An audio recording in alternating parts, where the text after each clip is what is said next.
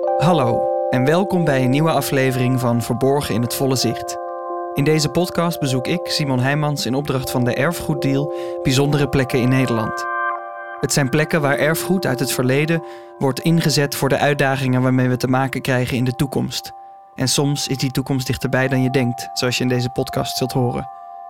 Het zijn bijzondere plekken, waar je zo voorbij rijdt, maar waarvan ik zeker weet dat je er zou stoppen als je wist wat je ziet. Ze liggen verborgen in het volle zicht en in deze podcast gaan we ze ontdekken. Deze aflevering van Verborgen in het volle zicht gaat over Fort Pampus. Ik denk dat iedereen Pampus wel kent, om, eh, vanwege de, de uitdrukking natuurlijk, hè, voor Pampus liggen. En ja, Pampus is... Ja, die uitdrukking, daar kom ik zo meteen uitgebreid op terug. Zoals je gewend bent, word ik eerst over de basics bijgepraat door iemand van het programmabureau van de Erfgoeddeal. In dit geval is dat Edwin. Ja, Pampus is een eilandje in het, eh, in het IJmeer eh, voor de haven van Amsterdam. En dat zeg ik er even bewust bij, want Pampus lag eigenlijk in de weg voor de haven van Amsterdam. Pampus is dus niet altijd een fort geweest. Dat werd het pas toen Nederland aan de slag ging om Amsterdam te beschermen en daartoe de Stelling van Amsterdam bouwde. Een netwerk van in totaal zo'n 40 forten. En eh, een van die 40 forten is het Fort Pampus geworden. Dat wil zeggen dat men die zandbank heeft omgetoverd tot een eilandje en op dat eiland een fort heeft aangelegd. Edwin vertelt extra enthousiast over Pampus. Dat komt omdat zijn vader jarenlang een van de onmisbare vrijwilligers is geweest die tegenwoordig het eiland draaiende houden. En mijn vader was toen net met pensioen en die vond het geweldig. Dat is oh, dat vind ik leuk zeg. En eh, ze hebben mensen nodig. Dus die heeft zich toen aangemeld als vrijwilliger. En die heeft daar, uh, nou, ik denk 15 jaar lang, twee dagen per week, is die daarheen gegaan. En heeft hij zich op... Tijd dus om eens naar Pampus te gaan.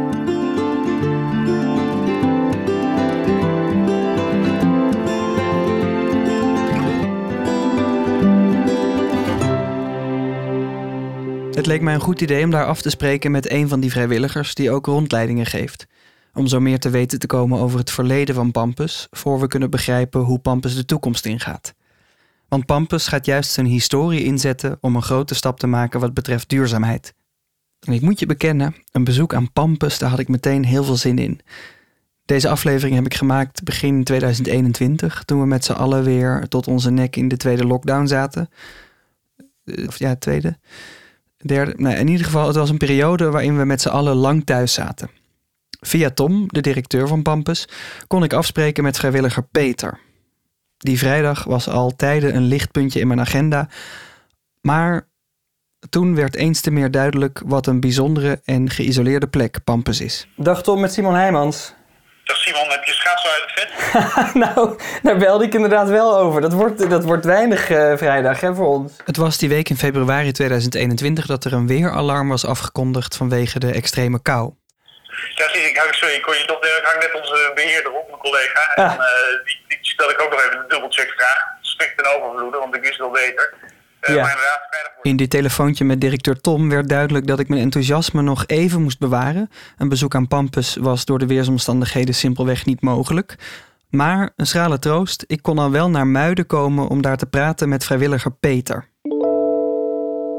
Simon? Yes. Hoi. Hi Peter, ik doe ook even een mondkapje op. Hallo, hartelijk welkom. Dankjewel. Peter neemt me mee door de geschiedenis van Pampus, zodat ik weet wat ik ga zien als mijn bezoek over een paar weken wel door zal gaan. En die geschiedenis gaat verder terug dan het fort alleen, want dat bestaat eigenlijk pas zo'n 126 jaar. Ja, het bestaat 126 jaar dit jaar. Tenminste, het Forteiland. Als je kijkt naar het Forteiland, het heet officieel het Forteiland in de Zuiderzee aan het Pampus. En het Pampus is een soort uh, een vaargeul in de vroegere Zuiderzee, die we nu het IJsselmeer noemen. Uh, die vroeger uh, en nog steeds uh, dichtslipte, waardoor de boten niet over die vaargeul heen konden. En die vaargeul die is eigenlijk ontstaan 150.000 jaar geleden met een van de laatste grote ijstijden. Het is een uitloper van de Utrechtse Heuvelrug. Dus, het fort is niet op zomaar een plek gebouwd. Op die plek in het water lag al eeuwenlang een verhoging die vanaf de Utrechtse Heuvelrug doorliep het water van de Zuiderzee in. Schepen konden niet over die verhoging heen, maar voeren door de vaargul aan het Pampus. Tenminste, als ze er overheen konden. Dus eigenlijk heeft, ligt Pampus er al heel erg lang. Want die uitdrukking, die beroemde uitdrukking... die is vanaf uh, de Gouden Eeuw, zeg maar ongeveer. Hier komen we bij de uitdrukking, voor Pampus liggen. Ik dacht dat het dat te maken had met schepen die niet voorbij het fort konden of zo, maar dat klopt niet. De uitdrukking gaat al veel verder terug. We hebben het dus over een vaargeul waar ze niet overheen konden varen op het moment als het laag water was. Dat was één ding. Het andere ding was, en dan praten we ongeveer rond 1650, zie je dat de tonnage van de schepen wordt steeds zwaarder. Dit is dus in de Gouden Eeuw, waarin er steeds meer goederen vervoerd worden, zeker in de richting van onze hoofdstad Amsterdam.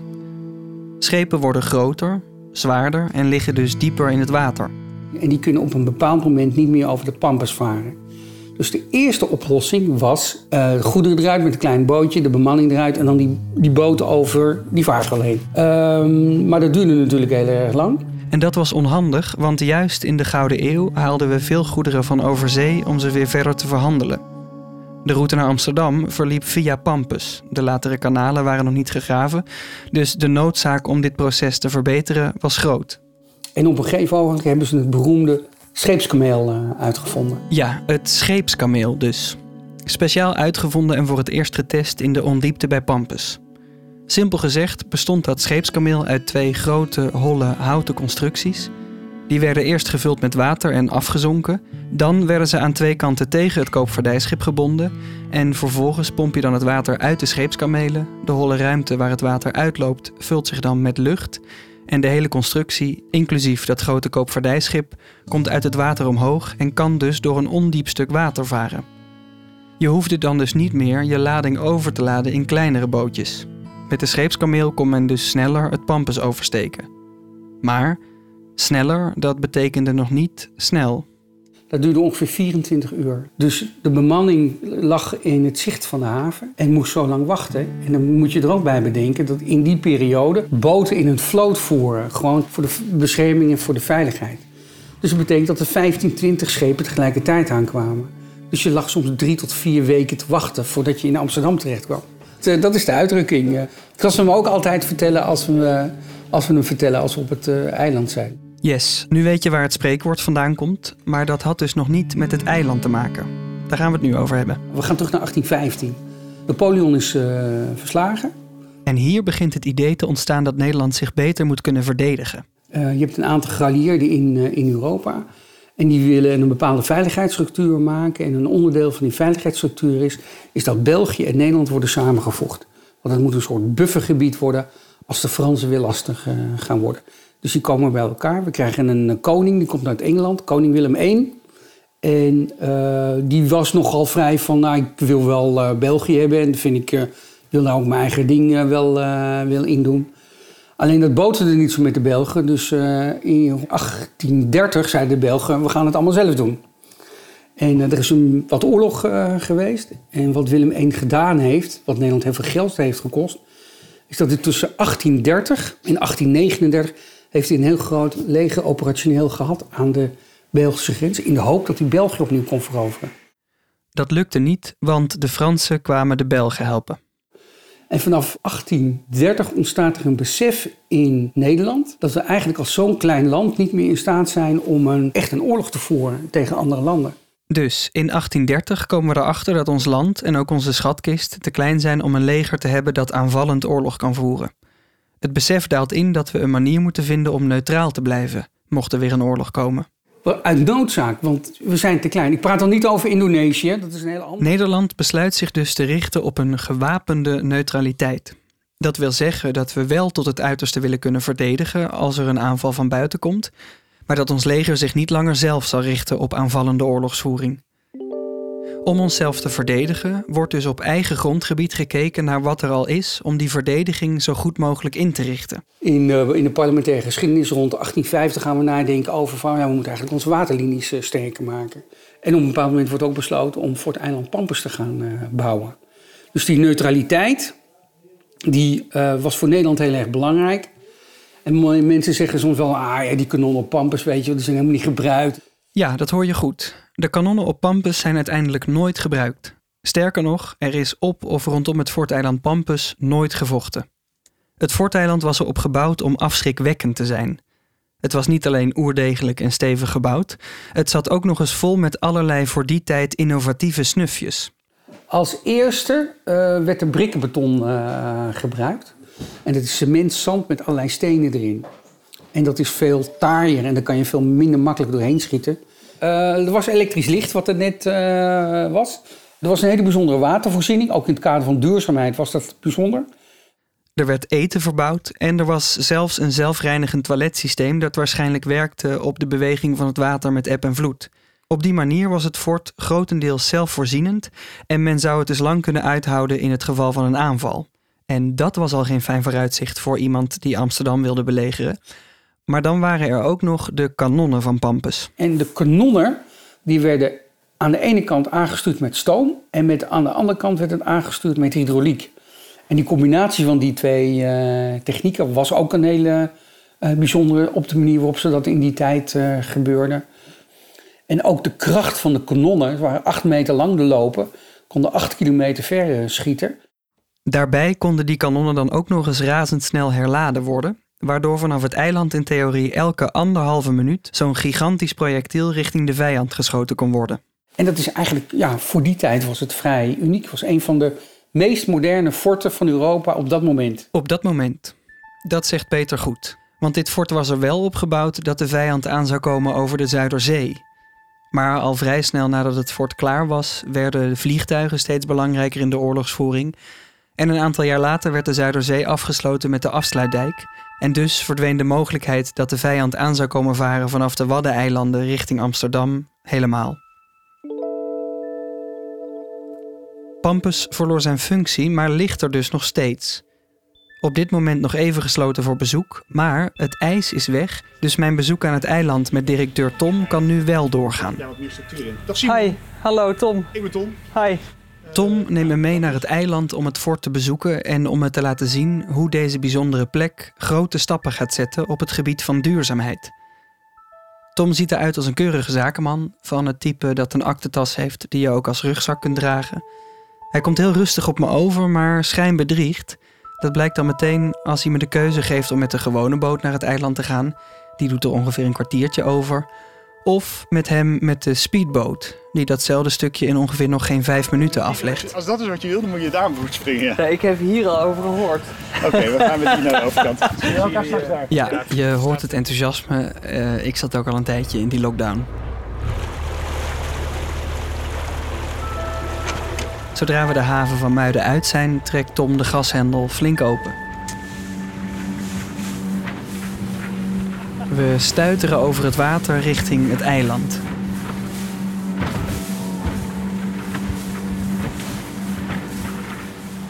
Het eiland is nog kleiner dan ik me al had voorgesteld. Het is een bult zand in het water. Ben je voor het eerst? Ja. Welkom. Ik kijk mijn ogen uit meteen. Als ik langs het paadje omhoog kijk, zie ik alleen een koepel boven de aarde uitkomen. Een houten, plat, ronde constructie. De beste beschrijving zou zijn een ufo die geland is en deels is verzonken in de aarde. Een beetje dat grijze Hollandse land en die leegte dan toch? Om ons heen kunnen we kilometers ver kijken over het water. Ja, ja het is echt schitterend. Ja, is dat Utrecht daar? Nee, dit is Almere. Almere, oh ja. We lopen van de steiger het pad omhoog langs een verweerde houten strandtent. De kozijnen moeten ooit heel helder blauw zijn geweest. En bovenaan dat pad verandert mijn blik op die koepel die ik net beschreef. Om te beginnen zijn het er twee. Dit is de plek waar vroeger de kanonnen omhoog kwamen. Ik zeg omhoog, want ik sta nu boven op het eiland, op het niveau waar vroeger die kanonnen naar buiten staken, maar ik kijk meters diep naar beneden. Ik kijk in de droge gracht. Er heeft nooit water in gestaan. Uh, het is een metersdiepe leegte tussen de buitenste ring van het fort en het middelste gedeelte waar de manschappen sliepen en van waaruit de kanonnen bediend konden worden. Vanaf hierboven kunnen we nog meer zien om ons heen. We zien Almere, Amsterdam en Marken. Die uh, een soort uh, beeld door, de, door eeuwenlang uh, Nederland Waterland heen. Ja. Met inderdaad daar de, zie je Durgerdam met die zaagtandhuisjes. En dan die oude meanderende dijk daar langs de kerktoren helemaal tot in de verte bij het paard van Marken. Terwijl daar aan de andere kant, net zo ver weg, die super strakke lijnen van het nieuwe ingepolderde Flevoland uh, ons aankijken. Ja, ja, ja. Straks zal ik met Tom nog een rondje om het eiland maken. Maar eerst gaan we naar binnen voor een kop koffie in het fortwachtershuis. Dat gebouwtje is er nog steeds. En een fortwachter trouwens ook. Die houdt het eiland in de gaten. En dat is een tijd lang erg hard nodig geweest, want we zijn in het verhaal van vrijwilliger Peter gestopt op het moment dat het fort niet meer gebruikt werd voor de oorlogsvoering. Maar daarna brak er een tijd aan van anarchie op het eiland. Ja, grappig nog is de, het langste deel van de historie van het eiland is misschien wel de soort van anarchistische tijd. Zo vanaf de Tweede Wereldoorlog tot, en met, tot aan het moment dat wij als stichting het in uh, rond 1990 uh, in beheer en eigendom kregen en weer openstelden voor het publiek. Dat is 50 jaar van pure anarchie geweest, waarin alles wat aan materiaal wat, uh, wat bruikbaar was van het eiland werd gesloopt. En inderdaad uh, het studentenkoor hier feestjes kwam houden en ze lustra organiseerde. In de jaren 90 kwam het besef dat Pampus behouden zou moeten blijven en dat het ook mogelijk zou moeten zijn om dit bijzondere erfgoed te beleven, zoals het dan heet. Het Forteiland kwam onder beheer van een stichting en was in een heel andere staat dan waarin het nu is. Chaos. Uh, de oude kruidfabriek uit Muiden, onderdeel van de stelling van Amsterdam, die had het gebruikt om oude explosieven tot ontploffing te kunnen laten brengen. Uh, de, de, omgeving had het dus leeggeroofd van alle bruikbare materialen. Uh, er groeiden bomen in, de, in, de, in het fort. Het eiland werd met hulp van Defensie opgeruimd en vervolgens opgeknapt. Te beginnen met de bunkerwoning waar we nu zitten. Hier kwam een fortwachter te wonen om het eiland te bewaken. Uh, daarna hebben we gezorgd dat, dat er iets van een gebouwtje kwam waar je bezoek kon ontvangen. En van daaruit zijn we, nou ja, zijn we 30 jaar gaan ontwikkelen. Maar Zo werden in de jaren 90 de eerste stappen gezet richting het Pampus dat je vandaag de dag kunt bezoeken. Inmiddels bestaat dat alweer een tijdje en je zou kunnen zeggen dat Pampus nu, in 2021, weer aan een opknapronde toe is.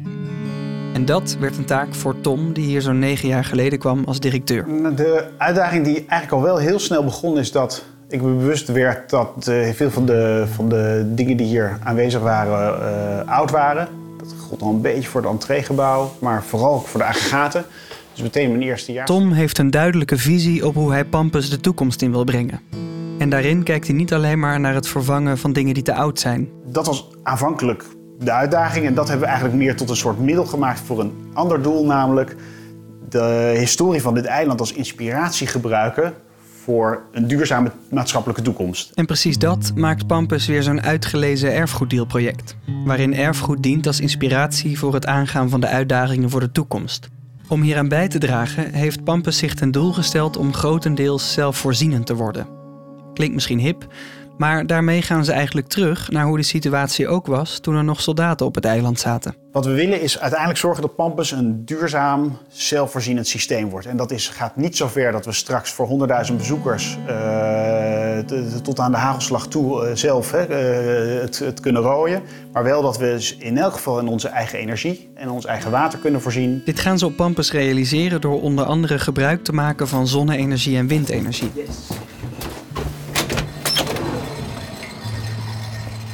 Tom neemt me mee naar buiten voor een rondje om het eiland. Met alles wat ik nu weet en met wat Tom nog schetst, wordt het een wandeling door het verleden en een rondleiding in de toekomst. Ja, waar willen we heen? we, we komen langs die metersdiepe droge gracht. Dat heet de droge gracht, die precies hetzelfde had natuurlijk als functie als een natte gracht. Hè? Namelijk uh, als de vijand dan toch onverhoopt dat eiland zou opkomen. Als je hier nu beneden loopt, zie je foto's van alle forten die onderdeel zijn van de stelling van Amsterdam om zo die stelling ook vandaag de dag nog te kunnen beleven. Nu blijven we nog boven aan de droge gracht.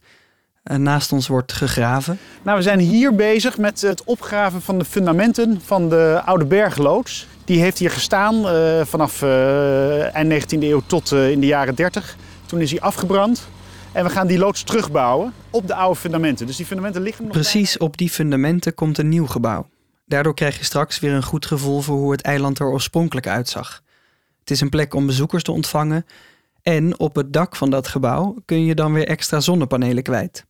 Ondertussen zijn we het Schootsveld ingelopen. We zijn uit het veilige zuidelijke deel van het eiland het Schootsveld ingelopen. Want vanaf hier. Kijk, uh... Mocht er ooit een vijand richting Pampus zijn gekomen, dan was dit de eerste plek geweest die ze hadden kunnen beschieten. Er stonden dus van oudsher geen gebouwen op deze plek en onder de grond zit een dikke zandwal om inslagen op te kunnen vangen. Een uitgelezen plek dus om met de blik van vandaag een moestuin aan te leggen. En die moestuin moet in steeds grotere mate voorzien in een deel van de groenten en dergelijke die we in onze keuken gebruiken voor al onze bezoekers. Het is niet haalbaar om al het eten hier te verbouwen voor al die duizenden bezoekers die Pampus jaarlijks krijgt. Maar op deze manier wordt er wel gezorgd dat er minder voedsel naar het eiland vervoerd hoeft te worden. En de etensresten die hiervan over zullen blijven, gaan dan weer in de biovergister die nu al op het eiland staat. Die zet de etensresten om in biogas, dat dan weer gebruikt wordt om zelf energie op te wekken voor de keuken. Pampus wil voorop gaan lopen als het gaat om oplossingen voor de duurzaamheidsopgave. En ze zijn al hard op weg. Er staat al een pilotproject om oude batterijen van elektrische auto's te gebruiken als energieopslag voor momenten dat er minder zon of wind is. Dat is dus de eerste uh, batterij uit een e- oude elektrische auto die een tweede leven kreeg. En er worden ook al tests gedaan om eigen drinkwater te gaan zuiveren op het eiland. Vroeger ving men regenwater op als drinkwatervoorziening. Maar nu komt dat water in grote tanks met de boot naar het eiland. Uh, daar willen we vanaf, omdat dat niet past bij het historische karakter en ook veel energie kost. Uh, dus wij weer... Met al deze uitleg over de technologische hoogstandjes waan ik me al even in de toekomst. Maar dan gebeurt er iets magisch. Het is de eerste maandag van de maand, 12 uur, en het luchtalarm gaat af. Op het eiland zelf staan geen sirenes, maar van alle kanten om ons heen, van Amsterdam, Almere en vanaf Muiden, komt het geluid over het water naar ons toe. Tom en ik vallen stil. Ineens is het heel makkelijk om je voor te stellen hoe het moet zijn geweest om hier als soldaat op het eiland te zitten terwijl het luchtalarm klonk. Ik stel het me toch even voor ook. Ja, precies. Gelukkig is hier nooit gevochten. Door dit mee te maken, door juist op deze plek dat alarm te horen dat we elke maand een keer horen, krijgt het geluid een andere betekenis. Bewijst het erfgoed aan ons zijn waarde. Tom en ik staan hier nu en denken aan waar we vandaan komen, wie ons voor zijn gegaan. En even voelen we het perspectief, hoe klein dit eiland eigenlijk is. Ik heb het er met Tom in het voortwachtershuis ook over gehad. Waarom het nou zo belangrijk is dat we erfgoed bewaren. Ik laat je tot slot graag dat deel van ons gesprek horen, omdat Tom zo prachtig kon verwoorden wat wij nog geen half uur later zouden voelen toen hier de sirenes gingen. Ik ga een beetje uh, een intuïtieve vraag stellen, kijken of, of we er komen. Maar het gaat vaak over, bij erfgoed over het verhaal van een plek. Uh, jij zei net ook, door zo'n plek weten we wie we zijn. Wat zegt Pampus over ons? Of wat is het verhaal van Pampus? Kun je dat vatten? Ik denk, ik denk ja, uh, super interessante vraag. En ik denk uh, dat het een enorm gelaagd antwoord is. Uh, ik, ik, probeer het. Ik, de, je noemt het misschien een intuïtieve vraag. En ik denk dat er ook een soort intuïtief antwoord dan aan het ontstaan is. Want ik, ik, ik denk dat er, eh, dat, dat er lagen zijn. Dat er een laag is die heel erg gaat over het fysieke land. Hè? Hoe, hoe fysiek land om ons heen werkt, zeg maar, en niet werkt. Hè? En, dat, en dat sluit denk ik ook een beetje aan op dat thema van waterland. Hoe we water, hè? de land droog legden. Uh, maar het gaat denk ik ook een beetje over dimensies. Als je hier staat op deze plek, dan kijk je om je heen, dan kun je een aantal kilometers ver weg kijken. En ik denk dat dat iets doet met de schaal eh, van hoe we leven. Je ziet dan Amsterdam van, vanuit enige afstand. Ik denk dat dat gaat helpen om een gevoel te krijgen bij... oh ja, hoe zit mijn leven ook weer in elkaar? Wat is, wat is klein, wat is groot, wat is gemaakt, wat is natuurlijk, wat is... Dus ik denk dat zo'n plek heel erg helpt om op zo'n soort niveau gevoel te krijgen, je verankering te begrijpen. Daarom willen we plekken als Pampus bewaren.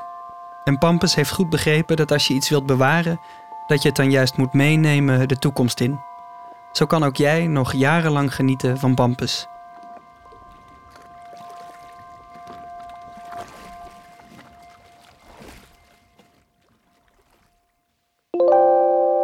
Je luisterde naar Verborgen in het Volle Zicht, een podcast van Simon Heijmans in opdracht van de Erfgoeddeal.